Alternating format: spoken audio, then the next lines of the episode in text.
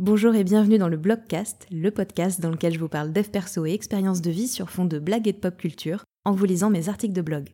Je suis Laurent Chavel, coach, thérapeute et autrice, et c'est parti pour un nouvel épisode. Bonne écoute Et cette semaine, on va parler d'une euh, autre distorsion cognitive, mais c'est la dernière, promis.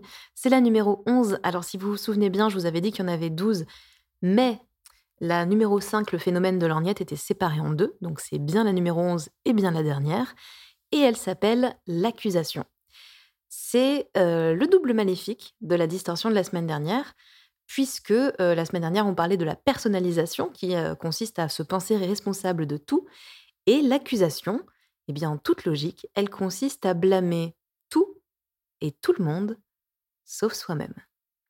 C'est pas ma faute à moi si tout le monde on ne va pas tergiverser pendant mille ans sur le sujet. On connaît tous et toutes une personne qui adore se victimiser et parfois même cette personne, c'est nous.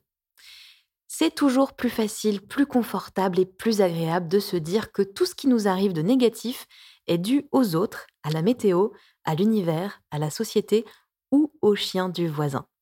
Alors attention, hein, il arrive que ce soit vrai. Par exemple, je comprendrais que vous me blâmiez parce que euh, j'ai choisi un titre à ce paragraphe qui vous a collé Lolita en tête pour le reste de la journée. Peut-être qu'effectivement, cette promo au bureau vous est passée sous le nez uniquement parce que Gervaise, elle apporte des gâteaux toutes les semaines au comité de direction. Et c'est vrai, c'est vrai que s'il n'avait pas plu pendant 6 heures non-stop, le week-end de camping sauvage se serait déroulé autrement.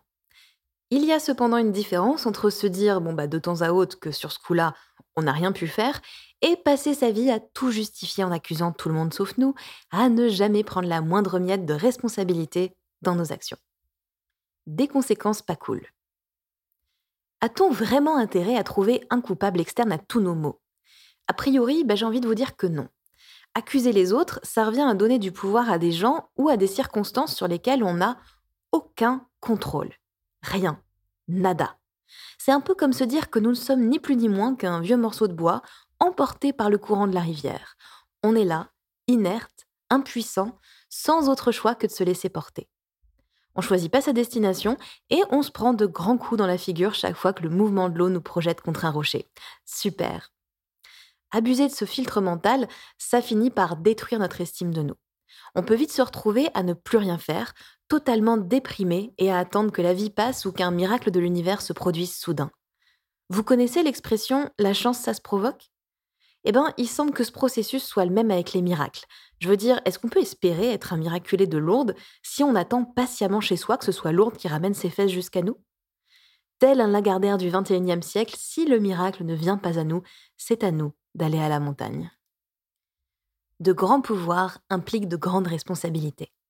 Si, en entendant cette phrase, Spider-Man avait répondu Ouais, mais c'est relou, moi j'avais rien demandé. C'est pas ma faute si je me suis fait morte par une sale araignée. Et en plus, quand je tousse dans le creux de mon cou, je balance des toiles sans faire exprès. C'est trop nul, ma life. L'histoire aurait été bien différente. Le monde serait aujourd'hui envahi de super vilains et nous, on ferait moins les malins. Qu'on le veuille ou non, nous n'avons aucun impact sur les circonstances. Personne ne peut contrôler les autres ou la météo, même pas Macron n'en déplaise aux complotistes.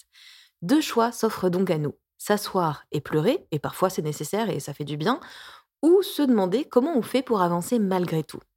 En gros, je regarde la situation en face et je fais le tri. Il y a les circonstances sur lesquelles moi j'ai aucune action qui vont d'un côté, et ce qui est de ma responsabilité de l'autre. Et puis, j'agis.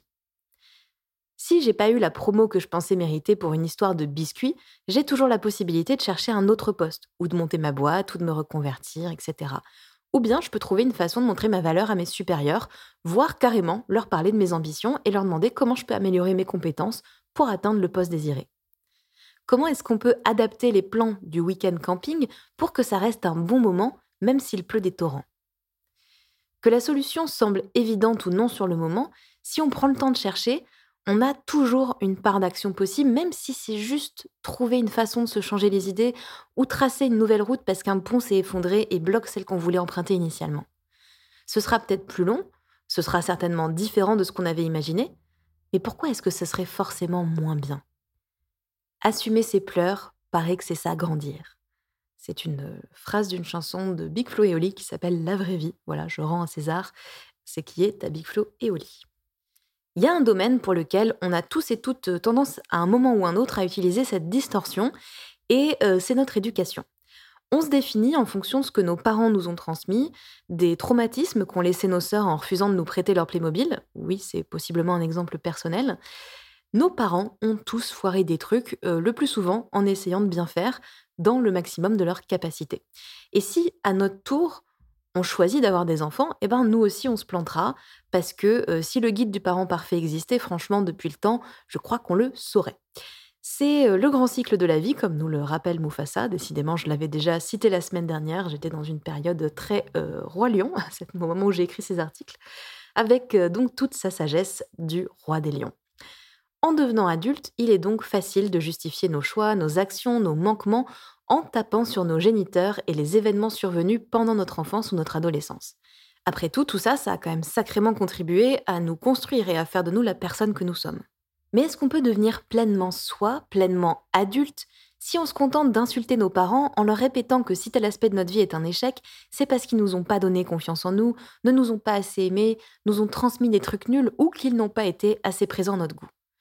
Est-ce qu'à un moment donné, il n'est pas plus intéressant, plus productif pour nous de se dire que, ok, on nous a filé un bagage rempli de cailloux, mais qu'il est désormais notre responsabilité de décider ce qu'on en fait? Par exemple, on peut choisir de jeter certains de ces cailloux et de travailler sur soi pour rendre les autres un peu plus petits et ainsi en faire des poids un petit peu moins lourds à porter. Merci d'avoir écouté cet épisode, j'espère qu'il vous a plu. Si c'est le cas, n'hésitez pas à vous abonner au podcast et à me laisser un commentaire ou 5 étoiles sur Apple Podcast. Vous pouvez aussi le partager à une ou plusieurs personnes que cet épisode pourrait intéresser. Et puis euh, rejoignez-moi sur Insta si le cœur vous en dit, at lochavel, L-O-C-H-A-V-E-L. C'est aussi dans la description hein, si besoin. Merci et à la semaine prochaine.